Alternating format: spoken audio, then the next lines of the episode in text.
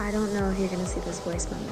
I thought I was happy. Are you happy? I'm not happy at all. The question is, are you happy? I'm the happiest I've ever been right now. P.S. Be the person who you'd want to meet because somebody needs you. Welcome to Are You Happy? The Happy Hour.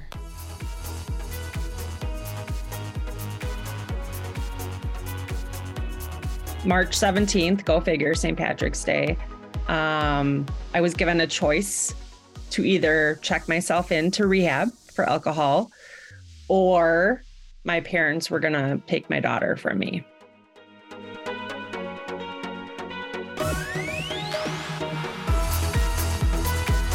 And welcome back, everyone, to another episode of Are You Happy Podcast. Today is a very special episode in that we share with you a voice message, but from Anchor, our podcast platform.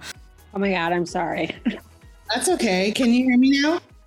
Yes. Yay! I'm such a flake. Oh my goodness. What did you do? I'm so ridiculous. Don't even worry about it. We're good. We got this. I have to know now.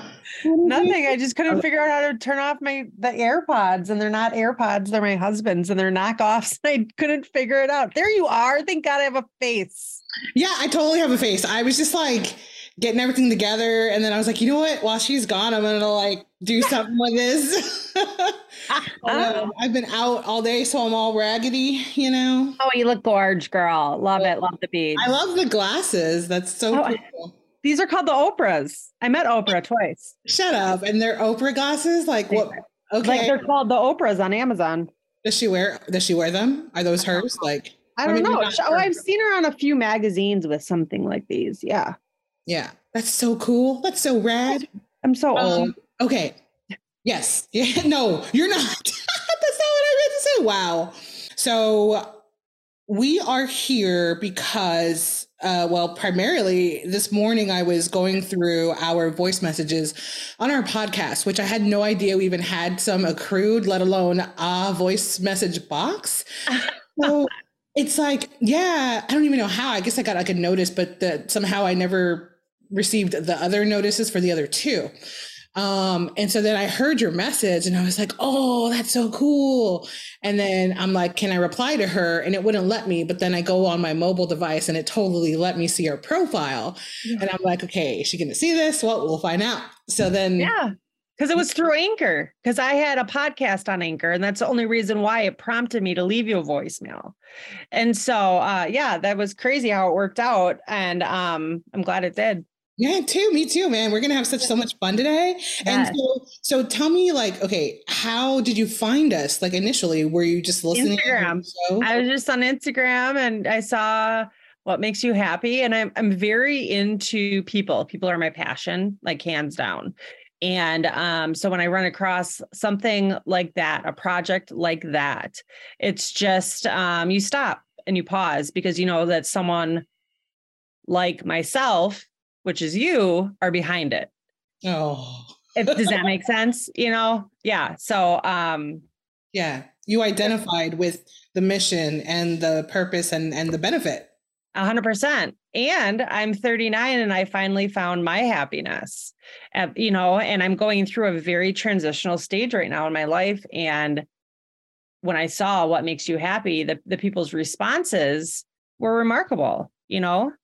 And they still have two legs to stand on and to sit there and smile, going through everything that we don't even know they've gone through. You know, that's amazing. That's a gift. That's now what I consider a superpower. Happiness is a superpower. How so? Because it shields you. It does shield you from all the pain around the world, around what's going on, whether it be within your home or whether it be outside of your home and your friend group or your social group or politics or, globally. I think if you are truly happy, but my definition of happy and how you get there are probably very different, but that's because of my experiences that I've been through in the last 6 years.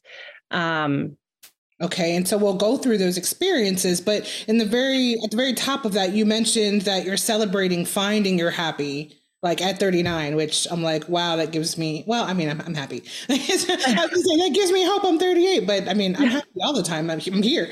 But tell me about finding your happy at 39. What happened? How did it happen? Give all the details, girl. All the details. Oh man, can you swear on this podcast? I just need to know. Yeah, okay. I mean, we'll bleep it out if it's bad, but yes, okay. I just have my happy word is the F word, so, okay. But I will bring it down. And if I say it, it's out of love and positivity. So, so my journey started. It'll be 6 years next month, March 17th. Go figure, St. Patrick's Day. I was given a choice to either check myself into rehab for alcohol, or my parents were going to take my daughter from me. I was an educator at the time. I was a high functioning alcoholic. I had 4 jobs. I had a business I was running. I felt very successful. I had gotten a divorce from my daughter's husband. My daughter's husband, my daughter's father, okay. My ex-husband, during the fiasco, we call it the tornado time. And I landed myself in rehab, did my time there about 42 days. And after that, I took off running, singing praises of the behavioral center, the documentary that you guys had saw, Rogers and Oconomowoc. I got very, very involved, ran meetings. I was a sponsor. I still am and very involved, but at that time I did public speakings. It was just intense. I was singing the praises of AA and the community I was involved in. And so just 3 years ago, fighting for what recovery looks like. So when you become sober, in my eyes, it's not just about the drinking or the drug. It is truly about finding what you're trying to numb out. And that process, nobody tells you. First get sober, then deal with all your mental health and all your trauma and all your PTSD. They don't tell you that. You just have to be prepared. And I was raised by a strong Sicilian mother who you don't give up. You don't give up. And so going through sobriety was difficult. Going through recovery, I lost my best friend 2 days after I got out of rehab. His name was Chad. Lost him to alcohol. But going on through life, doing my thing, becoming a mom again, becoming a professional again. I land myself in the hospital and I almost die. I was in the hospital for 2 weeks. I was on life support for over 6 days. My family had to say goodbye. I was vaping. I got popcorn lung and my lungs almost combust.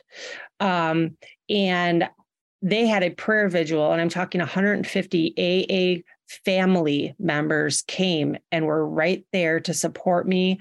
I wasn't going to make it. There's tons of media coverage. I was going to send you the links, but we'll talk about that later.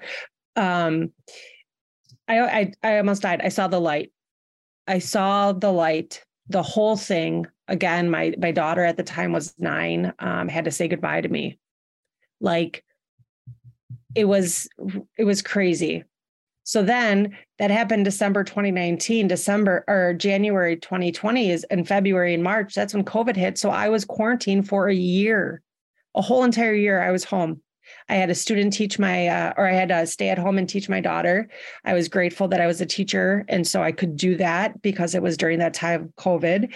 And the solitude and I'm talking when I say I hit my rock bottom, even in sobriety, I hit my rock bottom when I got an email that the boyfriend I had at that time, when I was in the hospital on life support, he chose to go and cheat on me.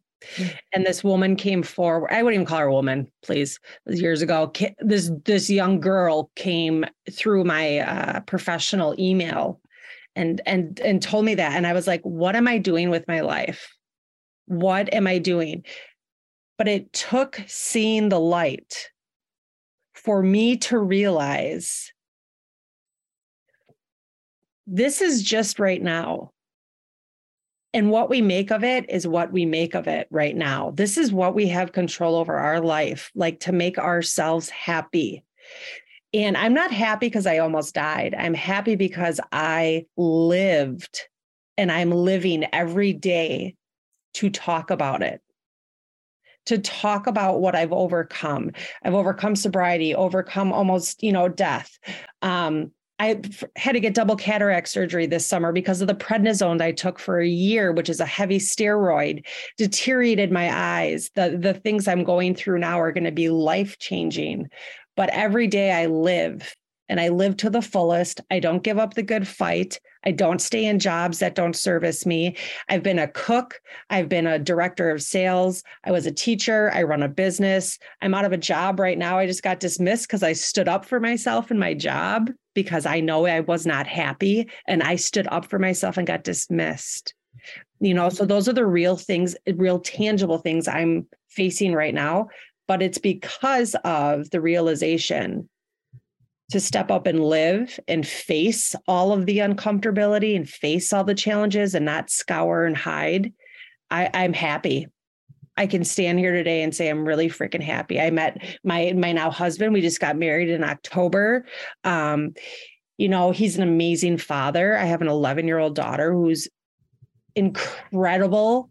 And we have a house of love and realness. So I got that divorce. I won against all odds. I was an alcoholic. I made a jerk of myself in the teaching community I was in because I was drinking all the time. But then I got sober, and then I got sick, but then I got better. You just keep going. There is no stopping, Vanessa. There's no stopping. None. Mm-hmm. And that's why I think I'm happy, because every day I can say I either discovered this about myself, I looked for the lesson, I connected with someone, I helped someone, I serviced someone, I smiled at someone, and just making those thoughtful interactions with the public, I think, people you don't know, it's a gift. It is a gift. It's an amazing gift. And all of the things that you have come through,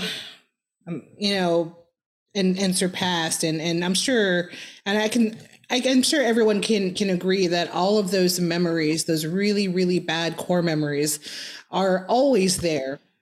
But what we learn from them and what we do afterward makes all of the difference. And I think that with your life, refusing to stand in a situation and just stay there is one thing, but then to learn from it and to teach others and to empower others as you've empowered yourself, that is a huge gift. But I want to know, how did you empower yourself? Was it a person? Was it a book? Was it the hitting of the rock bottom? What was it for you? For every person, I believe it's different, but what was it for you?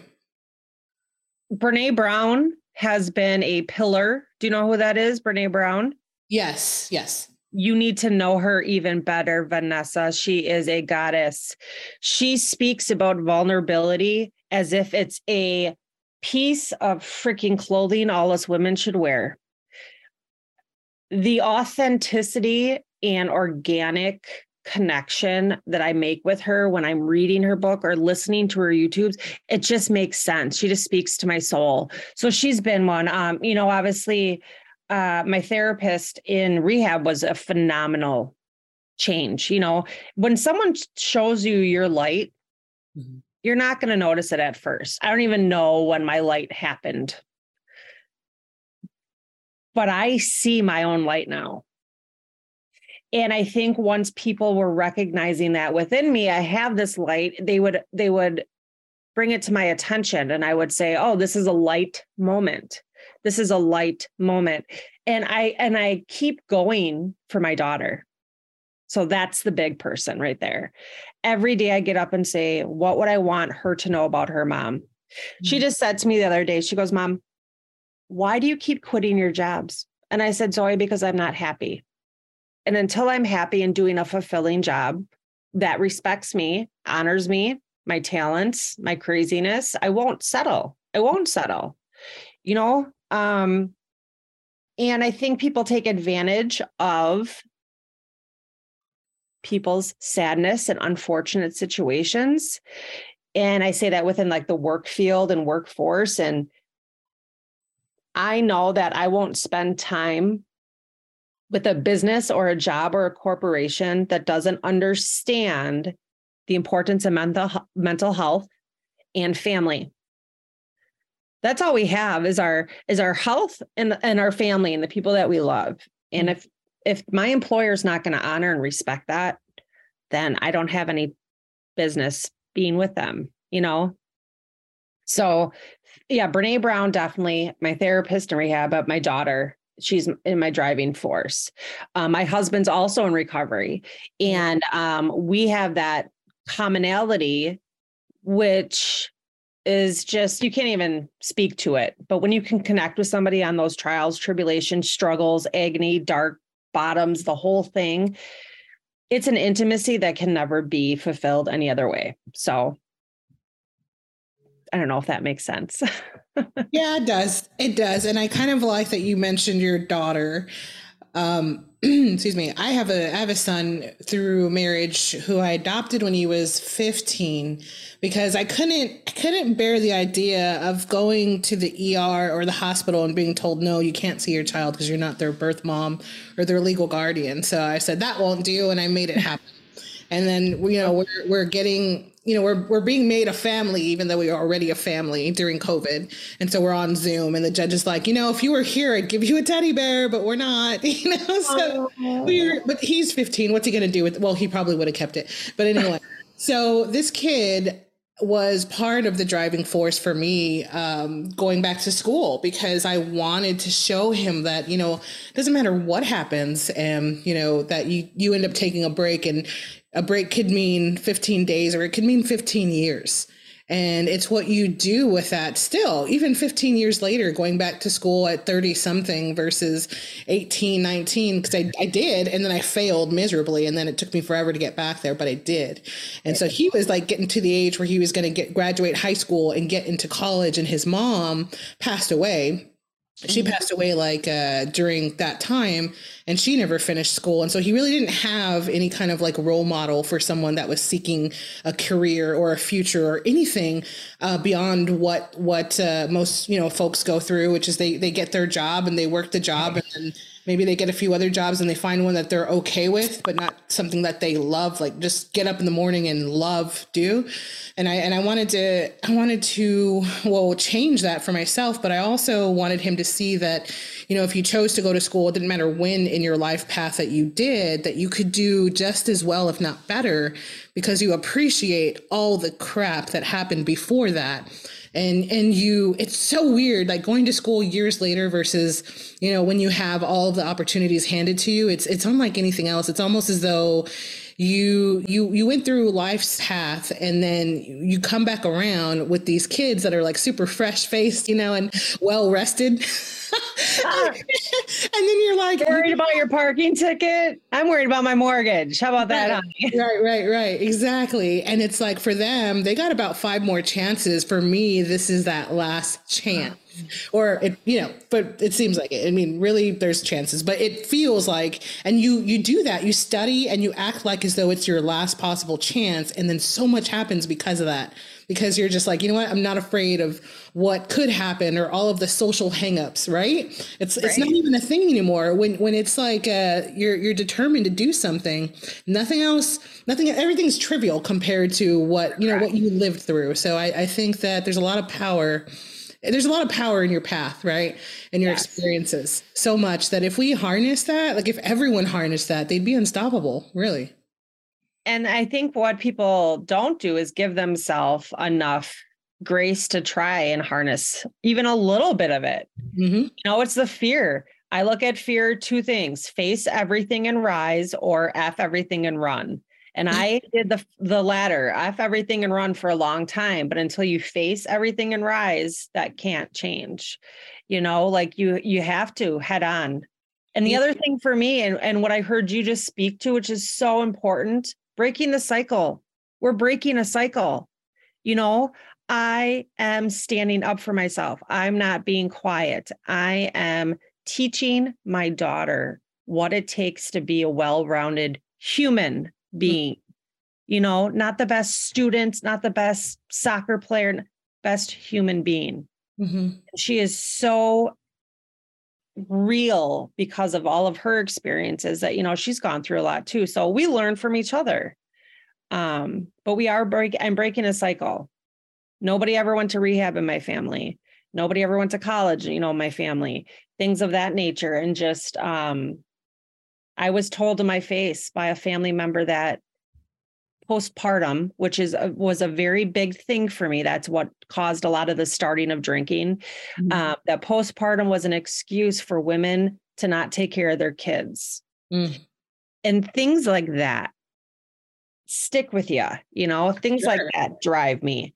But yeah, and the struggle, then medication wasn't a big thing when I was like, when I was going through this in my 20s. My dad would call them crazy pills. Mm. You know, you don't want to be taking those crazy pills. Have a drink when you get home from work, you know, take off the edge. And like, it was just common. It was the norm. Right.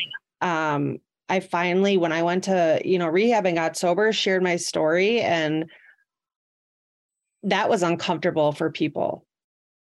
I was a very bad drunk and people were comfortable judging me. But when I got sober, people were not comfortable seeing me arrive and come to and be on their same, you know, playing field, because I have clarity and things together. So sorry, I'm going on a tangent. No, I'm curious now, because yeah. I want to know why that is though. I really want to know why that is. Like, why is it okay for them to look down on you for all of your, you know, misfortunes? And they don't have to focus on themselves. My family fell apart. It's only me, my mom, my dad, and my older sister, right? Mm-hmm. My family fell apart because they didn't have to take care of me anymore. I wasn't the problem all the time. Then our family problems surfaced. And let me tell you, that was horrible, but mm-hmm. we got through it.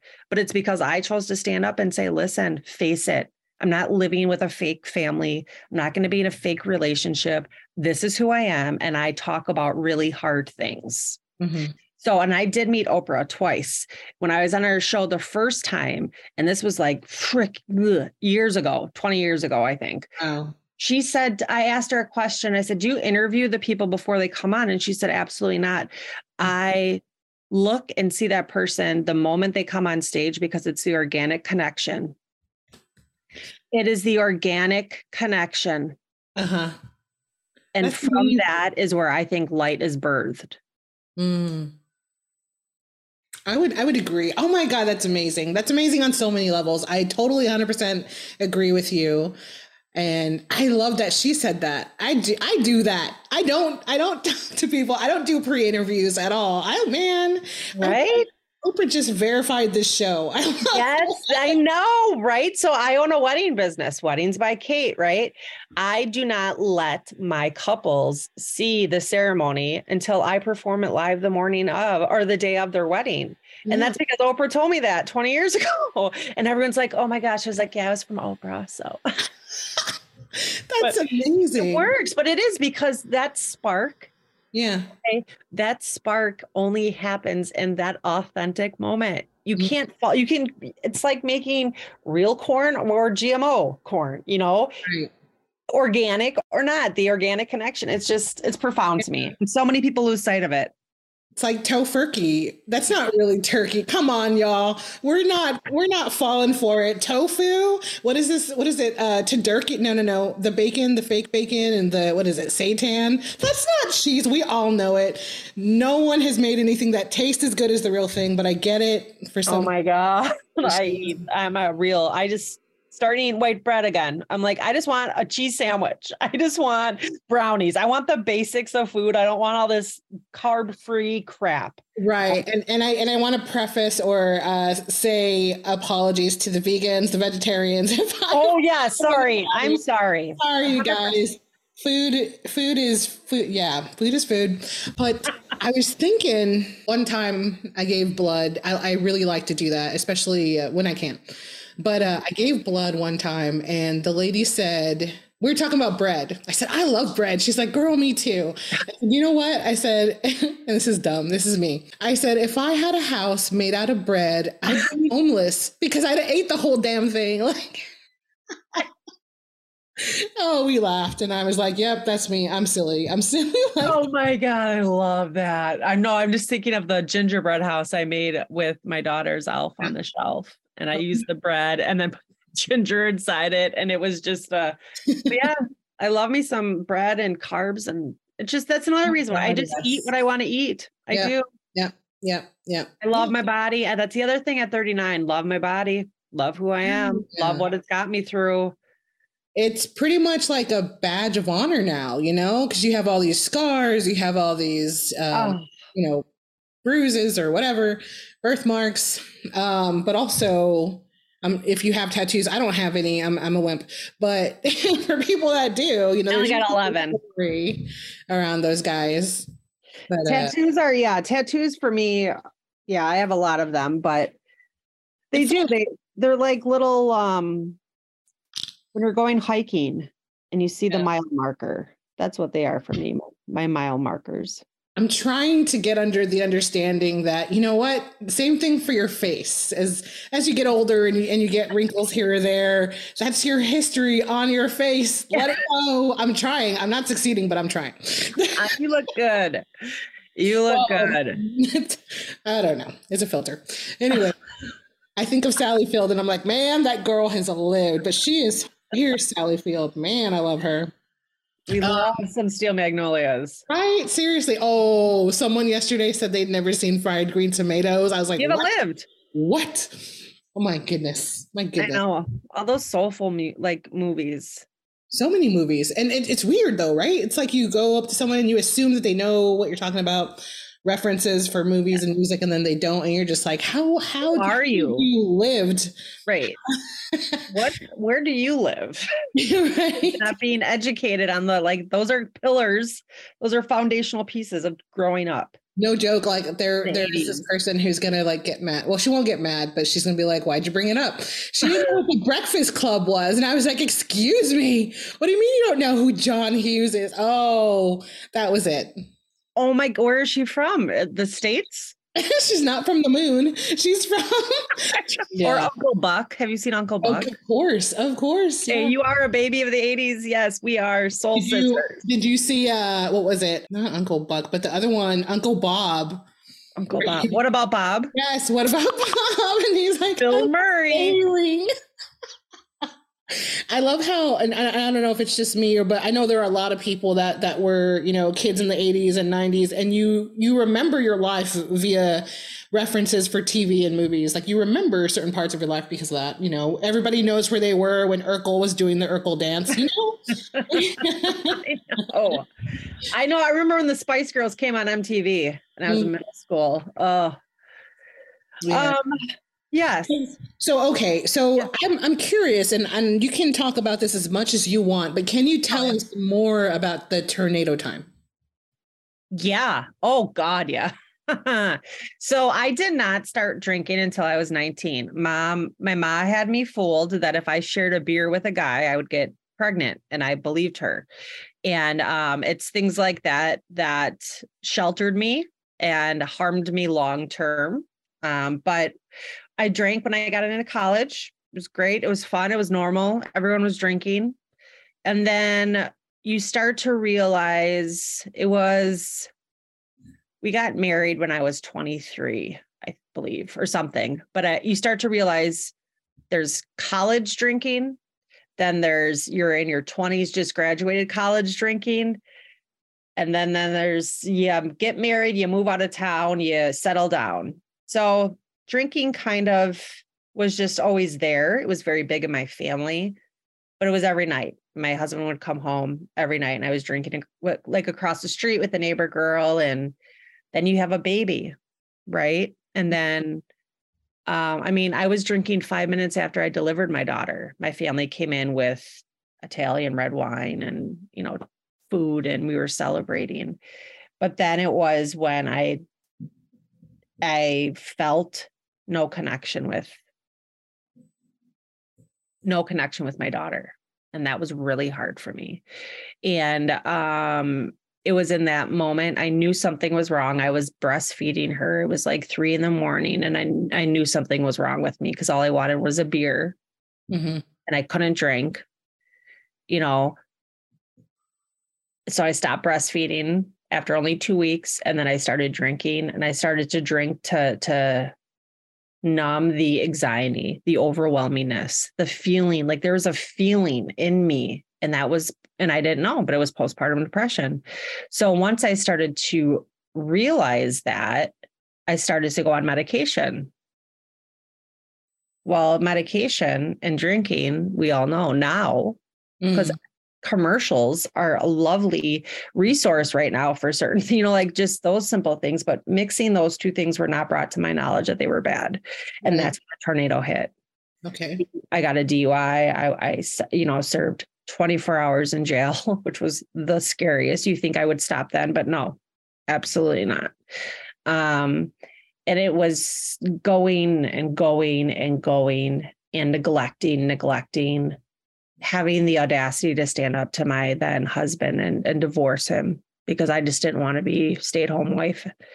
And I wanted to do all these great things. I know now I had to divorce him to get where I am now. But I was wreckage. I wrecked my sister's wedding. I was not a sober mom. I was not a good professional. And I just kept going. And the people who I thought were my friends never stopped me. Mm-hmm. And then when I stopped, obviously, I had no business with them. I had to cut out everyone in my life except my ex. Not, at the time, he was my boyfriend, but I held on to him to try to help save him. For 5 years, I was getting sober, trying to get my then boyfriend sober as well. And it was crazy. It was crazy, and I could have really hurt myself or someone, but I didn't. And I was given the opportunity, and I was given the chance to successfully get well. And I will always be indebted to Rogers and Oconomowoc, because they actually gave me a full scholarship, and not to have a financial burden and to get sober and save your life is kind of a miracle. So my halt came to a very strong halt and stop. And so how did you get there to that facility? My mom and dad came over.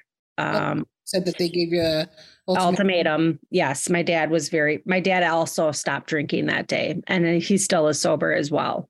So I think my dad was looking at me, looking at him, and said, like, this is it. This is it. And he got me on the phone. He made me call. They do an interview, and then they take you in. And then I did detox for 5 days, and then went over to Harrington, which is the residential place where the residential stay rehab facility is.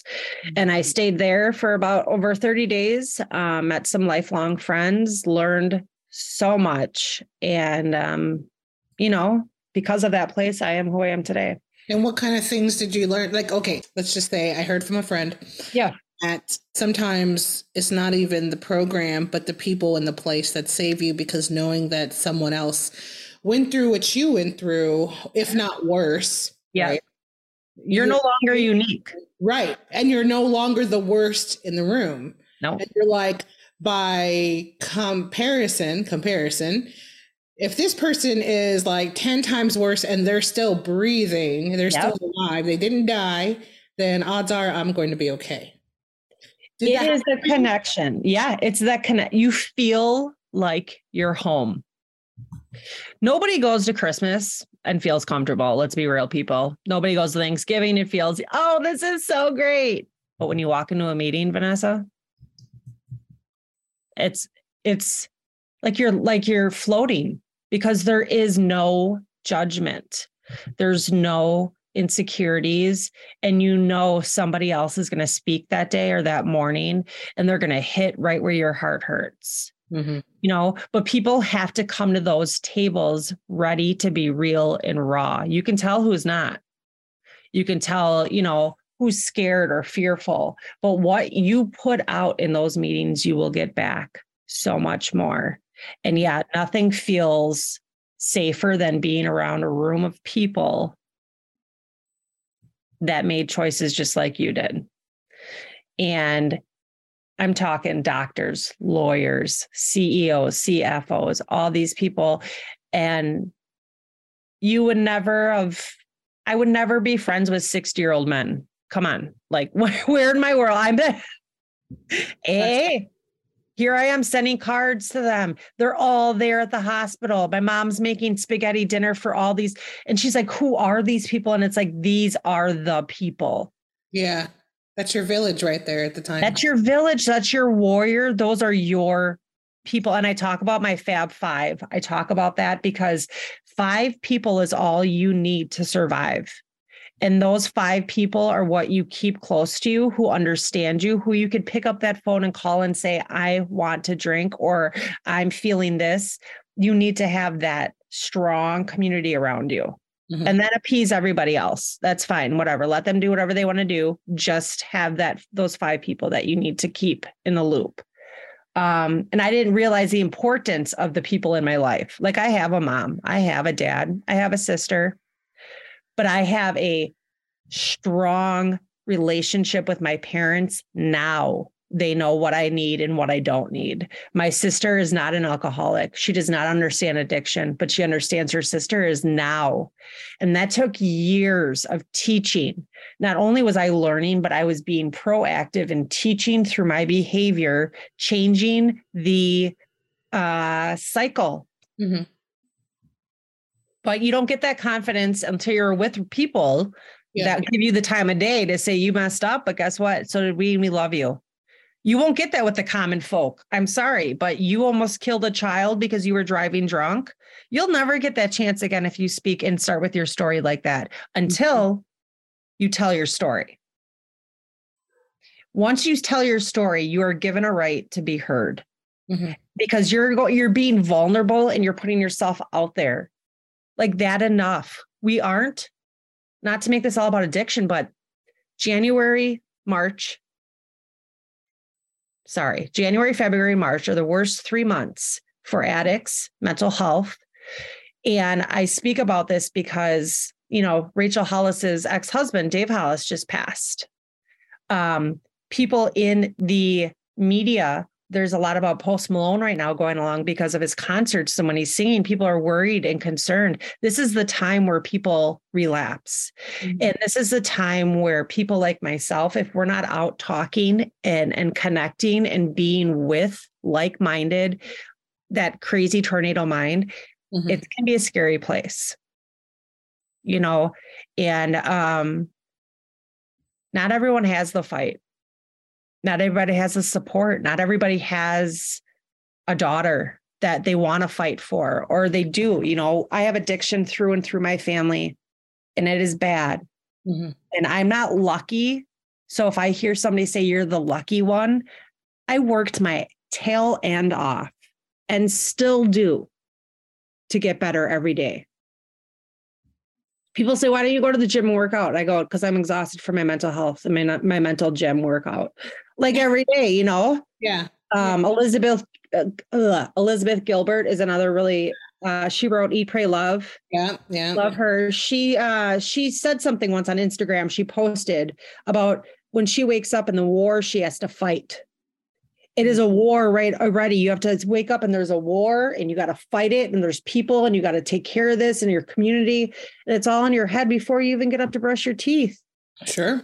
You know, so mental health and addiction, they do run very parallel. They, you know, intertwine, but you have to have a good understanding of who you are.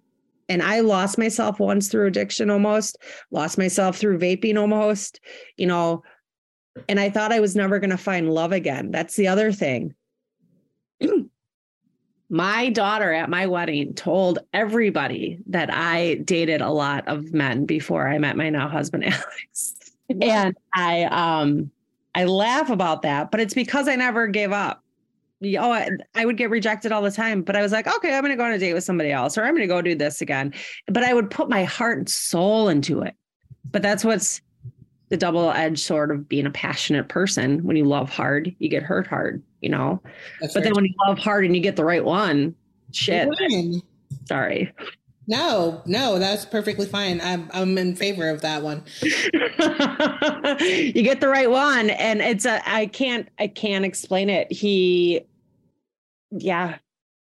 Does the right one feel like the right one longer than a year?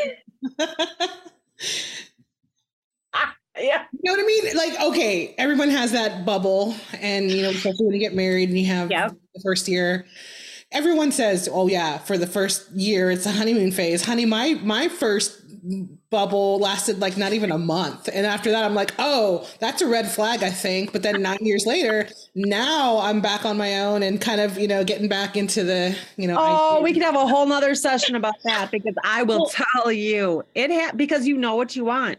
Oh, yeah. Happy. Yes. You know what you want. And you'll know right away. He is 6 years younger than me.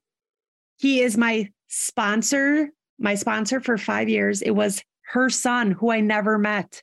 Mm-hmm. We never met. And she was my sponsor's son. We met and we've been inseparable. And I'm obsessed with him. It's disgusting. I love him. I want to touch his face and just hang out. It's amazing. It is. But you know what? Oh my God. Tell me you watch Bravo. Of course. Who doesn't? Oh my God. Stassi Schroeder. Stassi from Vanderpump Rules. Okay. When she had Bo, her husband, I seriously was like, God, I rooted for her, and she's so happy, and she has the cutest kid, but she's so real. Mm. And that's just it. If you can't expose yourself, that is not the person for you. And then once you do find that person, it recreates that whole meaning of life and family. Yeah. I can give two shits about my bitchy, or sorry, two craps about my friends that talk crap. Sure. Because I love my husband and I love my daughter and I love myself to find happiness. And now my career is my next journey. Right. I'm telling you, it's so weird. And I think that for me, that was kind of like a turning point, was when one half was amazing and the other half was like dying every day. And I'm like, okay, there's something not quite right there. It needs to change right now. Great. But you found that, and be proud of yourself for that. And you did something about it. There's two parts. You hear it and you take action. Mm-hmm. Action speaks. We say it louder than words, but it is that action piece. I'm done with talking. My last job was all talk, lip service. Where's the action? Right. Right. You know, I've been around the block way too long. Dumb. I know what's up. I know what's going on. So I want for people to hear, and I'm going to play it. I'm going to play that message that you left.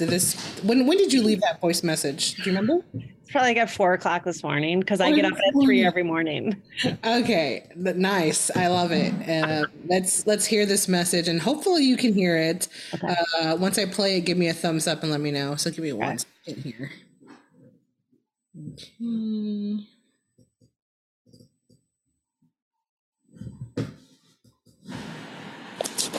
Am I happy? I would say no. I try to be happy, but I don't really think that's something that's in the cards for me right now. It's not me. I'm not really in the place that I'd like to be in my life, and I've lost a lot of important people, and I don't think I'm happy right now. I'm trying to be happy. We need to call that person. So that was one. And actually, you got to hear this one. So we're going to play yours in a second, but this one is very interesting. And the same message box on Anchor. Normally we have voice messages from Instagram, and we have thousands that we're still going through from the year 2020. I was going to say 2000, but let's hear this one. My name is Brendan. I am 26 years old. And I have lived in central New York my entire life. I've had a lot of opportunities to travel. I've been all up and down the East Coast. And I spent some time in the military, which allowed me the opportunity to tour some of Europe, Italy, Spain, Germany. And I've had a blast doing all of this, but I'm leaving. I quit my job. I got rid of my apartment, packed up everything in my car, and am on day one of my road trip to San Diego. And I'm really excited for the new opportunities that life is going to throw at me. Isn't that crazy? Like, he just gave up everything and just went. Like, it's like, man. That's insane. Like, you hear your story. Where's he going? San Diego. To do what? Just to see what's out there? Yeah. Like, that's he has no end goal. It's just, I dropped everything. I left everything. And that's just, this is where I'm going. That's incredible. I was like, you know, you feel things for them. You're like, oh my God, I'm so afraid for you. Or, you know, you don't know, but right. something happened for him. I mean, and if he hears this, Brendan, yes. Hear this, send me another message. Or you know what? I think I could, no, I tried to message him and it wouldn't let me. It said that their podcast was not yet created. So. Oh man. Yeah. Brendan, we want to know where you're at. What kind of car are you driving, Brendan? What kind of mileage does it get, sir? Right. Let's hear yours. I know I have it. Oh, geez. I'm like embarrassed. Don't be embarrassed. Okay. I'm so sorry, by the way. I can't believe. Don't say sorry. Never say sorry to your real friends. How about that? Oh, are we real friends? Yeah. I already told you a lot. So I'll just keep it sacred. I'm so happy. I really love this idea of the Fab Five. And was that an AA thing? Like it was just. No, that was a me thing. Well, I found it. I created it. And that's what I would do public speakings on. Oh, wow. That's amazing. Okay, so let's see. I'm trying to get. It's not me, right? I'm not dumb. Like it totally doesn't have. Like, no, Anchor's not very organized. Like they're a great platform, but they're not. They're like. Right, Anchor. We love you, Anchor. Maybe just call us. We'll help you. She said it, Anchor. I didn't say. It. I love you, Anchor. I just think your platform could be a little simplified. That's all. Good morning. I have some stories to share. Oh my God. I have found happiness after beating death, overcoming addiction, found my lifelong partner, and now trying to have a family. My life has completely turned around, especially after hitting rock bottom, and I'd love to share my story with you. Yeah. Oh my God, I sound so like serious and different. And I was like whispering and I just had coffee, but I was like, I have to call you. I have to connect. Oh, that's amazing. I can't believe that. Wow. That's awesome. Did you hear any of the episodes or anything? Or you just saw like the. Instagram? Yeah, I heard one. And then I watched a few throughout the day today. And now it's just kind of like, what, you know, let me know how we can keep connecting or what happens and what goes on. I mean, we talked about this all day, I guess, on and off, you know, Are You Happy is a volunteer initiative where we take, you know, people that are wanting to be part of that and giving them that ability to go out and interview strangers anywhere they want. And then they upload them and we publish them and it just grows and grows and grows. Right. So currently we have like, you know, a couple thousand people that are all over the world that are able to contribute. And so, yeah, I mean, please, you're more than welcome to contribute. Yeah. Or, you know, also we'll keep an eye out as far as like other opportunities and stuff. So please do. And we have. I just want to be in contact too with you and just let you know that like a pulse. I need you're like a good pulse to have in my life. Likewise. Yeah. Let's follow each other for sure. Okay. Well, yeah, that's what I was. Get you, girl. So you just started this, hey, on your own? No, not at all. So Afei Trepka and a team of favorites, a band of favorites, merry men and women, they created the podcast, or he started the whole journey. Yes, okay. And then that was the documentary, which is out in March, by the way, not nice natural plug. But the docuseries came from that. And that's where more people all over the world started contributing. And then the podcast, you know, came into play and he was doing the podcast initially and he had guests. He even goes into why he started Are You Happy? So whenever people ask like why, I'm like, go listen to the podcast. It's all right there. Yeah. And, there's voice messages from Instagram that we still publish to this day.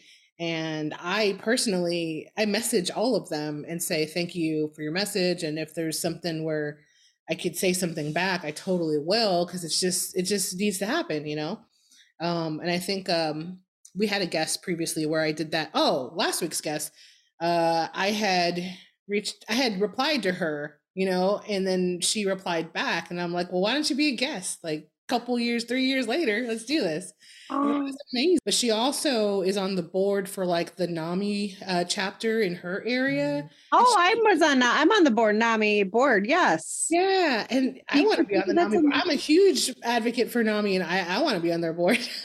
But amazing. Yeah. So she's like amazing. And so I was like, dude, we have to have you on this show because this show is just like the, you know, series online, and we get to talk a little longer to people and really hear their story and share it out, but also ask questions that, you know, most people wouldn't get to ask because you're right here, you know, and what you decide. People aren't comfortable all the time asking. So kudos to you for having, again, that comfortability to approach someone who's willing to also have that conversation, but you do it in such a comfortable, respectful manner.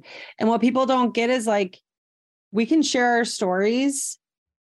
And it should be something that, I don't know, it should be comfortability. Like people want to wear a security blanket when they go out into the real world nowadays. You know, we've seen COVID really affect people differently. Mm-hmm. And it's good to find someone who feels like a security blanket, like yourself, mm-hmm. that I feel like I can expose my stories to, you know? Yeah. Nice. I've never been called a blank. I like it. I'm here. So I just found you on social and I added you. Nice. And I would love to be in touch, and you just knock on my door. I'll knock on yours. Totally will. And you're in Wisconsin? Is that what I'm in Wisconsin. So I'm about 30 minutes from Milwaukee. Oh, that's where Wayne and Garth went. Yes, they did. Yes. I want to see all these cool places. I want to go to Wisconsin, so I'm going to look you up. Girl, let me tell you, come. I'll take care of you. We get cheese curds. We'll get a Virgin Bloody Mary. We'll go see the Bucks play. I'm your girl, and I say this to you. I say this to you with like determination. We had Canadian folks come down for work one time and I took them out and they had the best time of their life. So I would love to host you. Oh my God.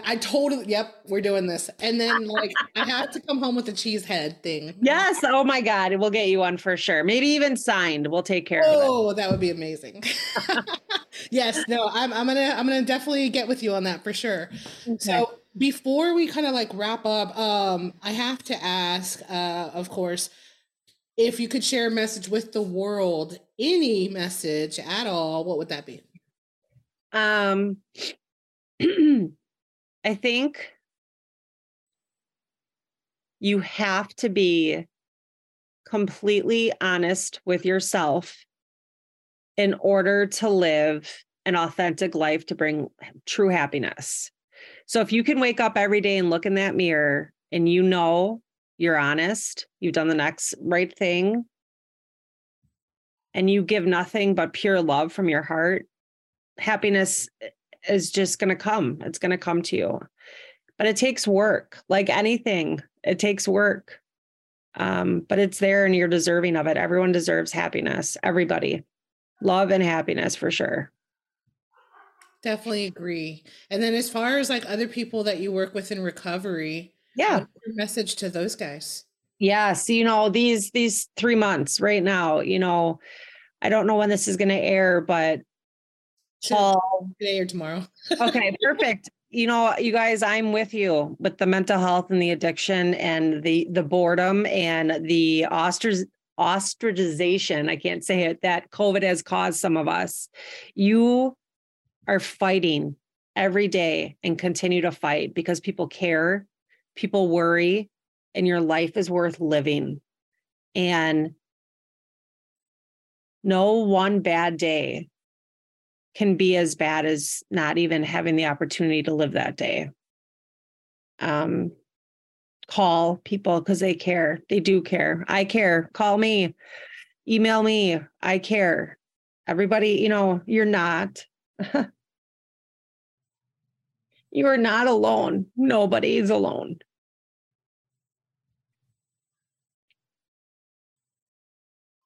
That's probably the hardest thing, is to let those people know that they're not alone and that someone does care, and all their mess ups are not worth the self-hatred you could cause. You know, We're good people. So just remember that we are all good people. And if you're listening, you're a good person. And you matter. Yes, you matter. And because of you, Vanessa, I feel like I matter. So thank you. Oh, yay. That makes me so happy. You so matter so very much. And I'm so glad that you reached out to us and left that message.